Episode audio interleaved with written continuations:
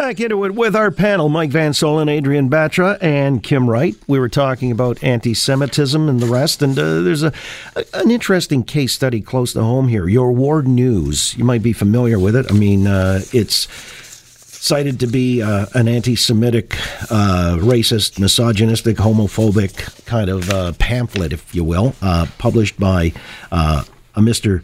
St. Germaine, uh, Roy St. Germaine, and uh, along with his associate James Sears, who ran for mayor, I believe, and got a couple of hundred votes. Anyway, long story short, Warren and Lisa Kinsella had uh, taken this guy to court for uttering death threats, uh, but Mr. St. Germaine was uh, found not guilty of a death threat criminal code charge, the lawyer said on Friday. This is Chris Murphy.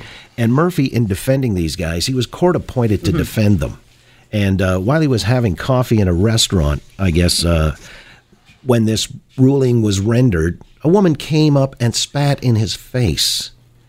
And he decided not to proceed with charges or anything like that. He he didn't think that that would do any good. He kind of took it, rolled over, or at least uh, he fell on a shield, so to speak. Adrian Batra, I know you've spoken to him. Mm-hmm. I was mm-hmm. surprised. I was surprised by that. I thought maybe you know a signal needs to be sent because even people who hate the haters need to be called to account, don't they? So there's an element to that. So uh, full disclosure, Chris Murphy and I grew up in Saskatoon together, and Warren and Lisa and Kinsella and I are very good friends. So there's my there's my disclosure on both sides of this this discussion. So yeah, Murph, Murphy was um, appointed by the court to uh, cross-examine um, uh, the Kinsellas, and he did so. So then he was across the street and he went for a coffee or. And obviously, there's a lot of very high emotions on on with respect to this conversation about this garbage, your ward news. And Murphy was just getting his coffee, and this woman spat on him. And he, I asked him why he didn't want to char- press charges, or because the co- someone in the coffee shop said, "Do you want us to call nine one one?" You know, and whatever. He's like, "No." I'm I'm I'm doing a case across the street, and this is you know it's, it's very emotional. and Emotions are high. He personally, what he said to me was he didn't see any value in um, going after this woman because to what end? And that was very, very simply, John, what his mm. response was. So, yeah, I mean, you you do want to hold someone accountable for when they do something so awful and you know throw a cup of coffee at you or, or spit on you or whatever Chris Murphy has the the luxury of being sort of in the system and understanding emotions that run high on um, on either side of whatever the case may be. Um, you know, be it uh, uh, the the criminal court system. So that was his choice. He chose not to do it maybe a different lawyer would have chosen otherwise and, and, and, would have felt otherwise. But in this instance, Chris Murphy decides not, decided right, not well, to, and I respect that. That was his personal prerogative. I'm just yep. saying, is there maybe more of a signal that needed to be sent that the haters who hate, you know, the haters, uh, also, again, you know, it seems like somebody got away without a message being sent here. Mike Van Soelen, am I wrong?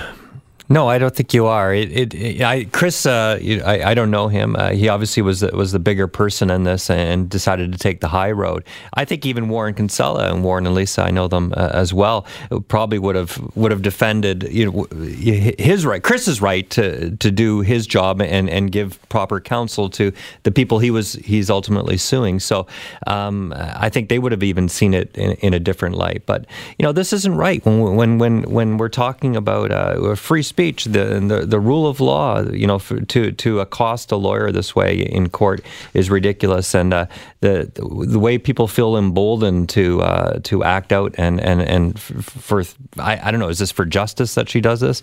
Um, it, it's hard to understand, but you know, I guess uh, well, right, know, but for, you know for him to take the higher road, that's a good thing. Well, all right, uh, except that again, uh, you know, somebody taking it upon themselves to assault somebody mm-hmm. because they don't like what they're representing uh, is that that that's a dangerous thing, isn't it, Kim? I think so. I think you can have a conversation, but when you start getting into spitting on people, throwing things on people, all these types of assaults, yes, he may have decided that that wasn't something he wanted to press charges on. I don't think, in general, we should be tolerating that people feel emboldened to do that. I don't think it's also appropriate that people are, feel emboldened to say the types of things they say uh, against people on social media behind the veil of their computers and their keyboards. I think we really. But this was a physical assault. This was, and but to the same extent, I think the fact that people, to Mike's point, that continue to feel so emboldened that they can do these things without repercussion Mm-hmm. is problematic, and that, that become and it becomes something that continues to escalate. So this woman spits in this person's face. Had he not been someone who has a, a, a temperament to tolerate such a thing, you know, that could have escalated pretty quickly in certain circumstances. So I think we really need to start to uh, hold each other to account more broadly. All right. Well, Adrian, you had cited earlier where Andrea Horwath today was talking about putting the boot on Doug Ford's neck until he's kicked out of office. I want to come back and see where this is all leading, these attacks on Ford, if that's a, a prudent political strategy. Jennifer Keesmaat was advised to do as much in the recently municipal uh, campaign that was recently uh, concluded. Uh, and didn't. Uh, so is that why she lost? We'll come back and discuss with more topics worthy of discussion in our panel. Kim Wright, Adrian Batra, Mike Van Soelen on the Oakley Show, Global News Radio, 640 Toronto.